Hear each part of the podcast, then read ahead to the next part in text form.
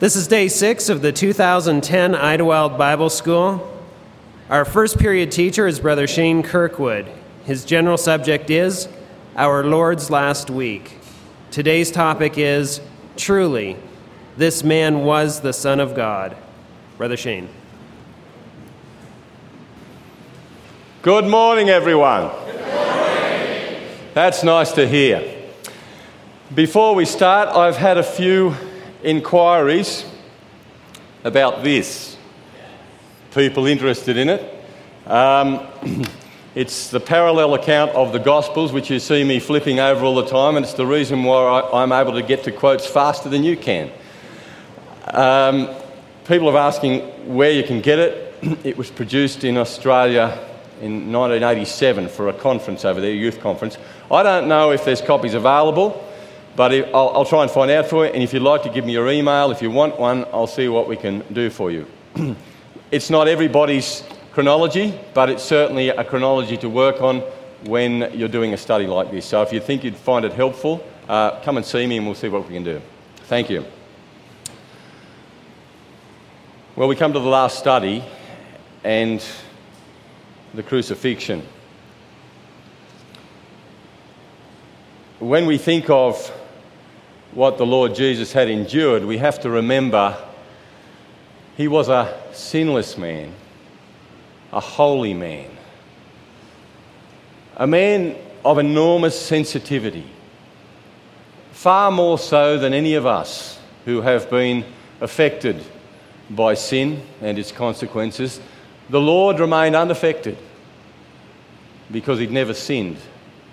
And yet, with such incredible sensitivity, he was still able to relate so wonderfully to the needs of those who had fallen by the wayside because of their sin.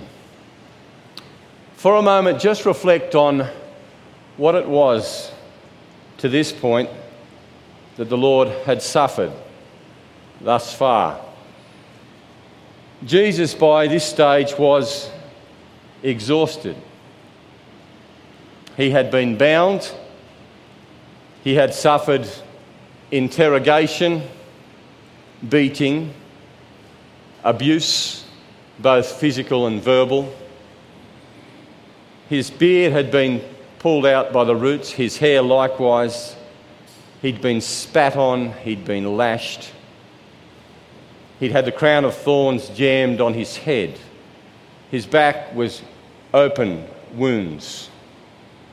He hadn't slept, he hadn't eaten.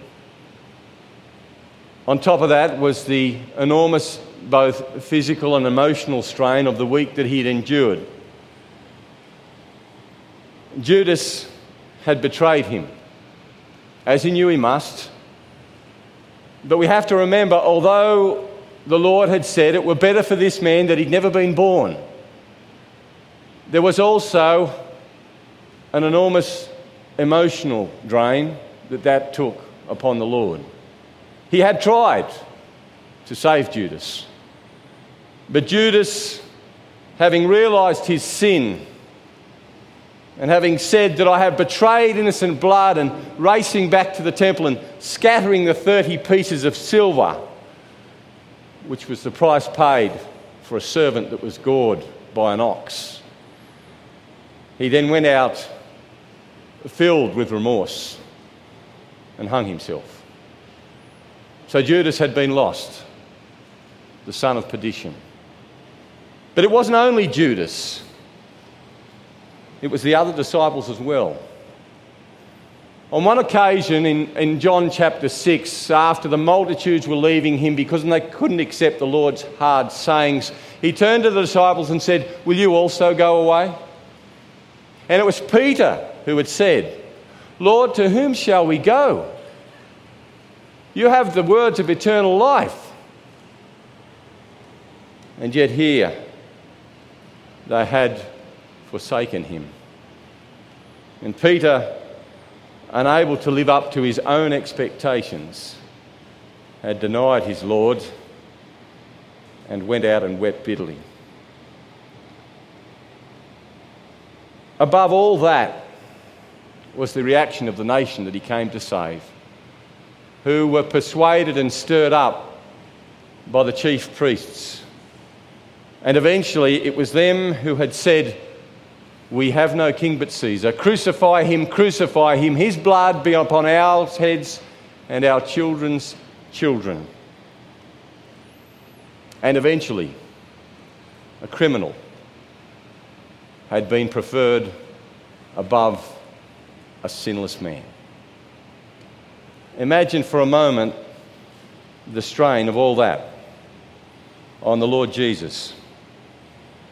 As we find they lay upon him the cross, and he has to make his way eventually to Calvary. And in Luke 23, verse 26, it says, And as they led him away, they laid hold upon one Simon a Cyrenian, coming out of the country. And on him they laid the cross that he might bear it after Jesus. Mark 15:21 says they compel one Simon a Cyrenian so the Lord in a state of near collapse was unable to carry his cross alone. Our minds go back to Isaac carrying the wood for the sacrifice in Genesis 22. And so here's a man who looks like is coming from the country, it says, into the city, perhaps to keep the Passover. And they grab hold of him and they compel him into service. And initially, that was probably an interruption he wasn't pleased about. But it changed his life completely. Absolutely. And in Acts 13, verse 1, we're told of Simeon called Niger a man of dark complexion. And then later on, in Paul's letter to the Romans at 16, verse 13, it talks about Rufus. And in Mark 15, we're told that this Simon, the Cyrenian, was the father of Alexander and Rufus. It was him they compelled to bear the cross. And it's sometimes that we find in people's lives an event occurs which is completely out of the blue, we would say. And that event completely changes their life.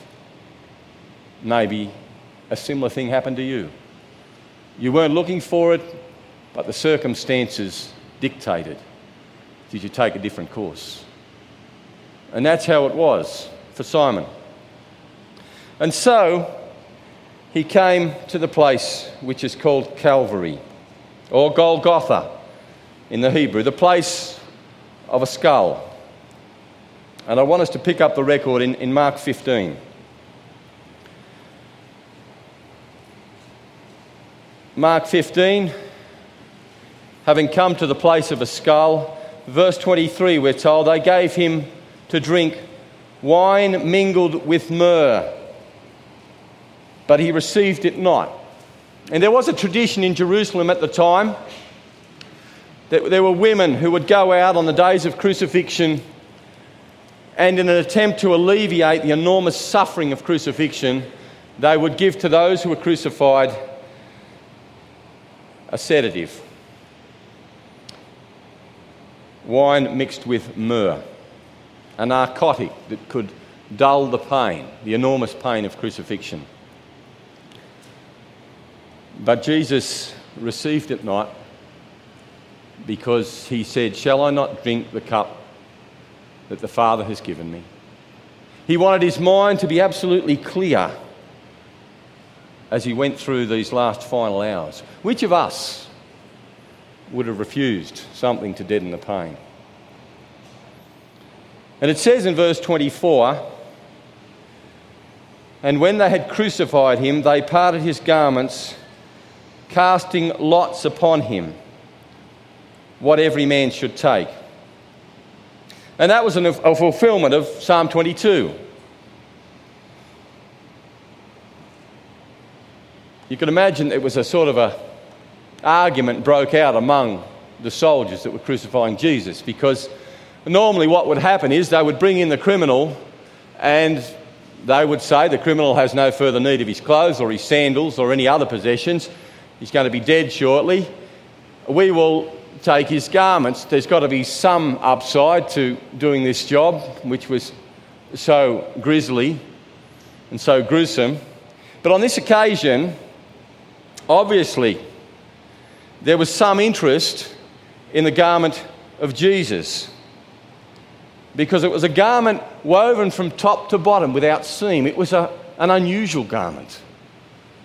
And so they decided to cast lots to see who would get it. We don't know who made the garment. Perhaps it was his mother, Mary, who stood with the other women at the cross. And if it was, and if you're here and you're a mother, just try and imagine for the moment the anguish of that. Of seeing your son crucified and the soldiers casting lots for his garment. The incredible anguish. And it had been told Mary that a, a sword would pierce her heart, and how much more could she stand? And the prophecy had come true. Do you know, when it comes to the crucifixion, there's not a lot of detail here. If we were writing this ourselves, we'd probably put an enormous amount of detail in about the agony of the crucifixion. But the language is very sparing in the Gospels because it wants to concentrate on other details. In fact, in Mark 15, verse 25, it says it was the third hour when they crucified him. And Matthew adds in Matthew 27, 36, and sitting down, they watched him there. Can you imagine that? Crucifixion was like some sort of spectator sport in Jerusalem. Just imagine crucifying someone and sitting down and watching them slowly die. It's painful enough to go through this record from a distance and to think about it, but to actually be there and to see that happen. Do you know, this was not going to be any normal crucifixion. It was about the third hour. And these men were very familiar with crucifixion. That's what they did, that was their occupation. And like anything else that you do repeatedly, you eventually become hardened to what it is you have to do. But there was a day unfolding that would be like any other, like no other in human history. Because this man on the cross in the middle had attracted enormous attention. His name was Jesus of Nazareth, and his crime was to be the King of the Jews. A messianic pretender. And Matthew 27 tells us that on either side, they crucified two thieves, one on the right hand and the other on the left. And so the prophecy of Isaiah 53 had its fulfillment. He was numbered amongst the transgressors. I suggested yesterday that perhaps it was the two false witnesses that came to be on his right hand and on his left. Luke says that in that early part of the crucifixion, he says in, in 23, verse 34, that Jesus prayed, Father, forgive them, for they know not what they do. So not only was he numbered with the transgressors, as Isaiah 53, verse 12 says, he made intercession for the transgressors. Not just those that were with him, but those all around him, those who actually put him there on that cross. And the language of Isaiah 53 is the language of leprosy. And to all intents and purposes, that's what he was treated like. He was treated as a leper. He was an outcast. He was despised and rejected. Isaiah 53 says, He is smitten, stricken of God, and afflicted. That is the language of leprosy. And while the Lord was sinless, he was treated as a leper. And he felt that. He felt that isolation from those that he came to save. And down below, they only intensified that feeling.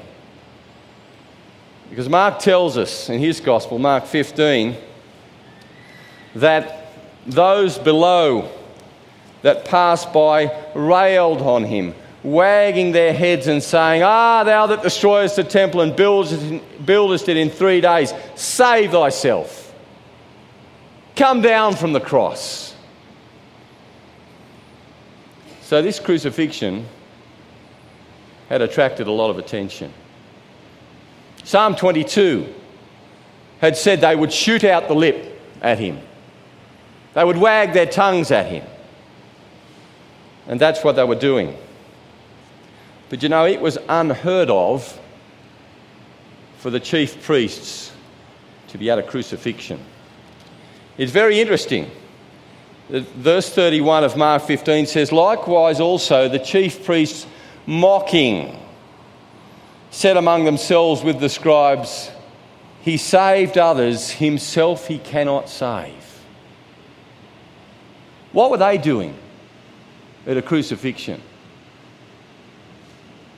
Well, they had to be there. And the reason they had to be there is because of the sign that was over the cross. You see, they had said to Pilate, He's not the king of the Jews. And they'd wanted Pilate to change the sign. But Pilate had said, What I have written, I have written. And this was Pilate's last revenge on these men because he said, I find no fault in this man. If you want to crucify him, take him yourself and crucify him. But eventually, even though he, he tried to wash his hands of his sin, Pilate agreed to the crucifixion. And the only way he could get back at those men was to write that sign and have it placed over the cross. So that compelled them to come out to the crucifixion.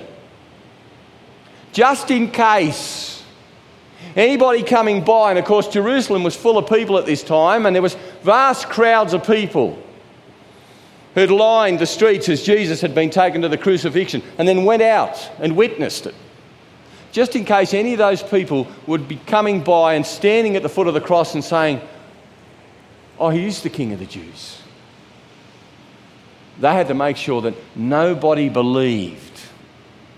I want you to just hold that idea in your head. They were desperate that nobody believed that Jesus was the King of the Jews. And so they cast in his face these taunts.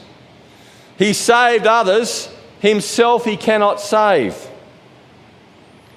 And Zechariah 9 had said, as we looked at earlier in the week, he is meek and lowly, saving himself, said the prophecy. And he was. But he was also saving others. Just imagine for a moment if those people that the Lord had healed were at the crucifixion. Imagine if the daughter of Jairus had been there. What would she think? What would the people that had received the benefit of eyesight or hearing or resurrection from the dead think about the fact that they were crucifying the man that gave them back their life. How would you feel if you were the recipient of such grace from the Son of God? These men's hearts were hardened. He was the light of the world. He had saved others. Not only had he given them the benefit of his miracles, but he preached to them the gospel. And while they said himself he cannot save, they were completely wrong. Because in himself, he was binding the strong man that nobody else had been able to bind sin. Completely bound in himself. And the Apostle Paul, when commenting on this in Colossians 2, says, He triumphed over them. Why? How? Because everything that was completely out of control in those men at the foot of the cross the malice, the hatred, the bitterness all of them works of the flesh. All of those things uncontrolled and being thrown in his face were completely under control in the man on the cross. Just think of that. He's in agony, he's dying. He was the one that ought to be screaming out at them in hostility. And yet, no, the opposite was true. It was he that was triumphing, and they that were out of control. The seed of the serpent. He could have called for 12 legions of angels. If he could have called for them in the garden, he could have called for them on the cross. And yet he didn't, because he was a willing sacrifice. He was laying down his life. He'd said to the disciples, No man will take it from me, I lay it down of myself. And that was the difference between him and every other person that had ever been crucified. They were dying because they were caught. Jesus was dying because he was giving. Greater love has no man than this, that a man lay down his life for his friends. While we were yet sinners, in due time, Christ died for the ungodly. And what God gave on that day, we don't understand. Those of us who are parents could only imagine the anguish and suffering of seeing your only son die. And if you were to ask me, could I give up one of my children for you, for myself? I couldn't. As much as I love you, there are a lot of people in this world that are completely unlovable, that I could find no redeeming quality in. And yet he died in due time for sinners. Which one of us as a parent would not rather say, Take me, but don't take my children? And yet the Father laid down the life of his only Son. Yes, it was a willing sacrifice, but God was willing also to give as his Son died. And he suffered watching that. And if we don't think he suffered, just look at what happened as the day wore on. And then there was the thieves, one on either side.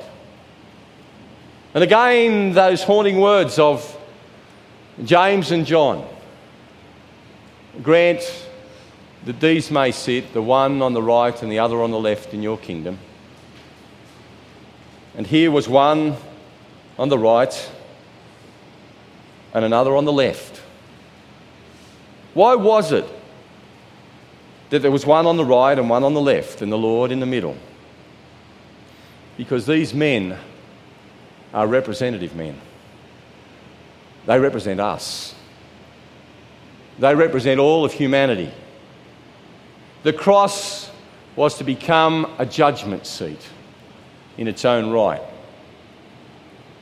These men represent the human response to the cross in every age, across every race.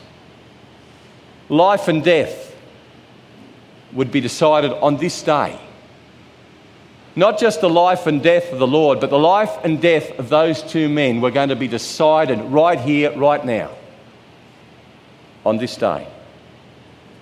This was a final opportunity. It was a last meeting and their attitudes would determine their eternal outcome. You know, the cross of Christ has two effects, doesn't it? There is one class that mocks. Almost like when Paul preached in Athens and they say, Oh, we'll hear you again of this matter. We haven't got time now. and it makes no impact. And so they go on their way, and they're either indifferent or they actually mock at the whole idea that you could be saved by a crucified Messiah. What of the other class? Well, the other class are in a distinct minority. They're very, very different. The other class repent. Jesus had said to Nicodemus, And I, if I be lifted up, will draw all men. And by that, he didn't mean every man numerically. What he meant was all types, all races, a cross section of all of humanity. Why a crucifixion? Well, there's lots of reasons. There's a great long list of reasons why the Lord was crucified, but one of those is that nobody could say they weren't aware of what happened. Jesus could never die in his sleep. He couldn't die in a corner. He died so that nobody could say, I never knew that the Messiah was crucified. I never understood this. I'd never heard about it. Everybody knew about this. So when we look at those three crosses, what do we see? We see two serpents, real serpents. And on the cross in the middle, the brass serpent. The one typified in the wilderness upon whom they had to but look and be saved. Those three crosses would eventually represent humanity and its response. And eventually, when the day was finished, we would have rebellion,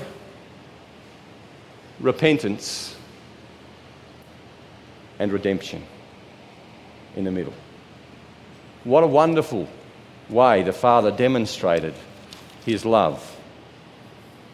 And both of those men had originally acted like the servants. They'd shot out the fangs and they joined in this chorus that had been taken up by those who'd been maligning the Lord. And they'd, been, they'd said also, if you're the Christ, Save yourself. Come down of the cross. Let Christ, the King of Israel, descend now from the cross that we may see and believe. And they that were crucified with him reviled him. Matthew says, they cast the same in his teeth. Get that phrase, they cast it at him. Just like serpents. Get us down off here. If you're really a Saviour and you're the Messiah, what are we doing here? Come on, let's get the show on the road. As the Lord hung there. How do you feel about that? How do you feel that this is your Saviour and people are saying that to Him? It's heartrending for those that were watching because they had no comprehension. The women stood afar off, they had no comprehension of what this was really meaning. Except, of course, Mary. And perhaps there still lingered the fragrance of her anointing. And the combination of that and the Lord's remarkable attitude and composure would gradually change this scene. Eventually, one of the soldiers, sorry, one of the thieves, which railed on him, changed his mind as the day wore on and the darkness descended. The other continued to rail on him, continued to cast in his teeth the taunt. What did he want? Think about it. What did that man want? I'll tell you what he wanted. He wanted a new lease of life without any repentance, without any change. Isn't that so typical of us?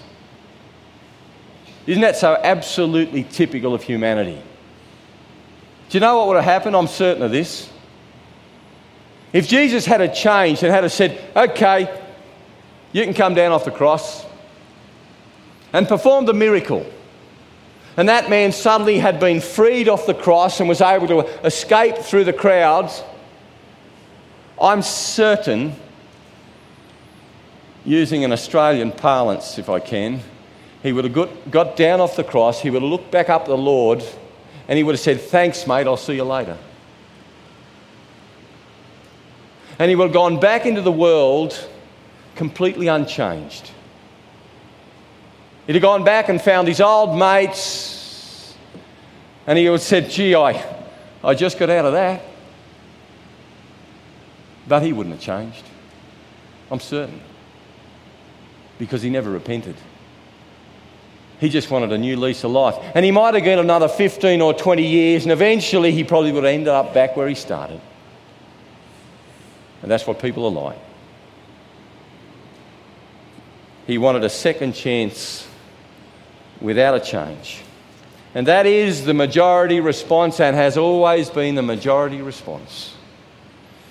If they get a second chance, they don't do anything about it. But what of the other thief? Well, Luke 23, verse 40. The other answering rebuked him, saying, Dost not thou fear God, seeing thou art in the same condemnation? And we indeed justly, for we receive the due reward of our deeds, but this man had done nothing amiss. And then he says the most remarkable thing. And when he's saying these words, he's gasping them. He's not talking like I'm talking, they're really coming out in gasps. He says to Jesus, turning to Jesus on the cross in the middle, as much as he possibly could, he says, Lord, remember me when you come into your kingdom.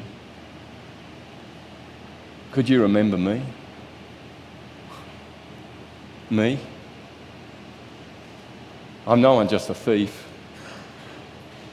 I know I'm not worth anything. I know I'm here because I got caught. But would it be possible to remember me? What an amazing thing. What a wonderful statement. To believe that Jesus would want to remember him. And it would make a difference if he did remember him. Isn't that what we all want? That he remembers us when he comes into his kingdom with all of our failings and our problems, that he remembers us and grants to us what he did to this thief. It is a wonderful scene. And Jesus said unto him, Verily I say unto you, today shalt thou be with me. And of course, I've read that wrong because how it should read is, Verily I say unto you, today shalt thou be with me in paradise. What was he talking about? He was talking about the kingdom. He was talking about the garden. And no place looked less like a garden than Golgotha. It was a barren hill. This man felt absolutely convicted of his own sin. And he looked at the man on the cross in the middle, and all he saw in him was a king. Can you believe that? Did any man look less like a king at that moment than Jesus? He was dying, he was bleeding, he was suffering. What incredible faith!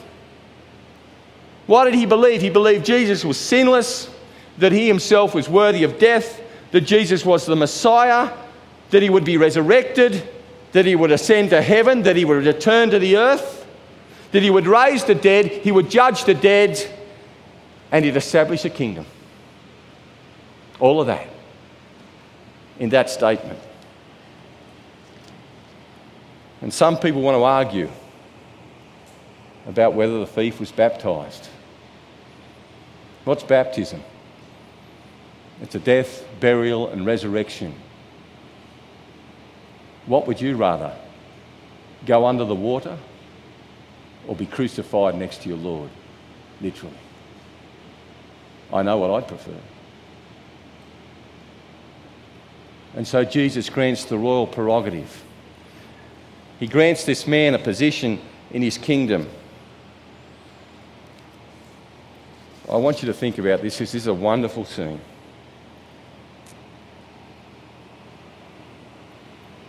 Jesus had just lost a thief in Judas, and he just gained one on the cross.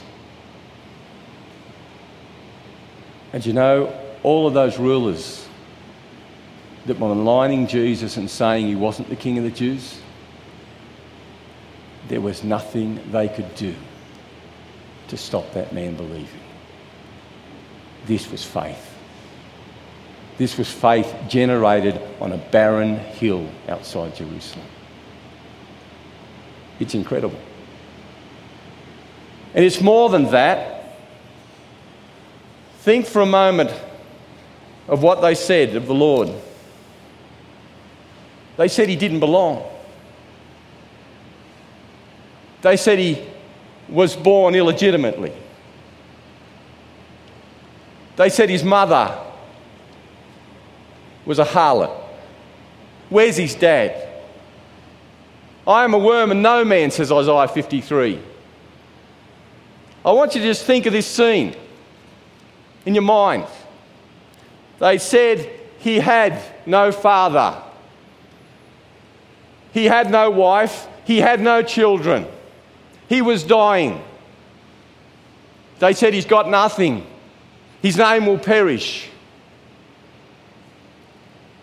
What have we got when we look at the scene of crucifixion? Just paint a picture in your mind.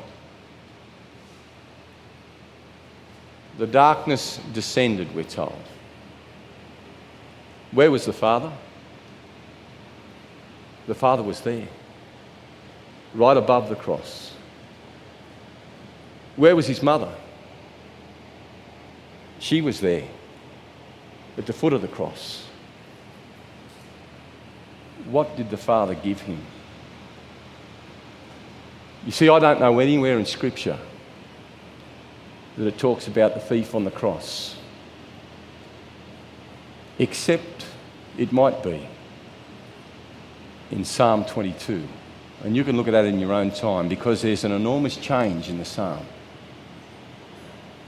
And God couldn't take away the crucifixion. And he couldn't take away the suffering. But you know what he could do?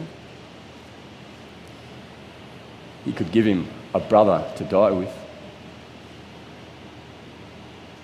Just think about that. They said he didn't belong. He did belong. He had a father, he had a mother and he had a brother on the cross next to him. That's a remarkable event. That's powerful. That's faith in operation. And there was nothing the rulers could do or anyone else to take away that gift. What did that do for the Lord? How did he feel? when a man dying on a cross says, Lord, remember me when you come into your kingdom? It was the most unlikely event. He looked like he would die alone and forsaken. And yet, as Isaiah 53 says, he would have a seed, he would have descendants born of his suffering. And it started right there, right next to him, on a hill in Golgotha. He saved a thief. And those two thieves, their bodies would be taken down and they'll be cast over the city wall into Gehenna, both to be burned. One will rise on the morning of resurrection to eternal life, and the other as though he'd never been. That's humanity's choice, isn't it? That's the choice we all have to make. Whether we actually look and believe, and it changes our heart, and it motivates us to not only believe, but to follow in the footsteps of the Son of God. Or whether we walk away and pretend it never happened. And it's still going on today, day after day. People have to make their own decision about this man who was crucified on a cross outside the walls of Jerusalem. I want to end with that remarkable saying that was offered by the Roman centurion. As the darkness descended and the veil of the temple was rent, and strange things happened, and people were afraid. And he drew all men under him. There stood a centurion by the cross. He'd seen many crucifixions. He'd seen men suffer. He'd seen them die. But he'd never seen a crucifixion like this. He'd never seen a man pray for others on a cross. He'd never seen a man on a cross repent. It was all so unreal. It was all so incredible. And you know what he noticed? He noticed a family characteristic on the man on the cross in the middle. And he understood that they considered him an outcast. And he knew that the rulers were saying, We don't want him and we never want to see him again. And he's a loner. But he was absolutely convinced as he looked at the man on the cross. And it took a Roman centurion to do not, what no one else could. It took a Roman centurion to place the Son of God in a family. Truly, he said, this man was the Son of God. He did belong. He was the son of a father. I can see the family characteristic. He's the epitome of everything I know about the God that these people worship.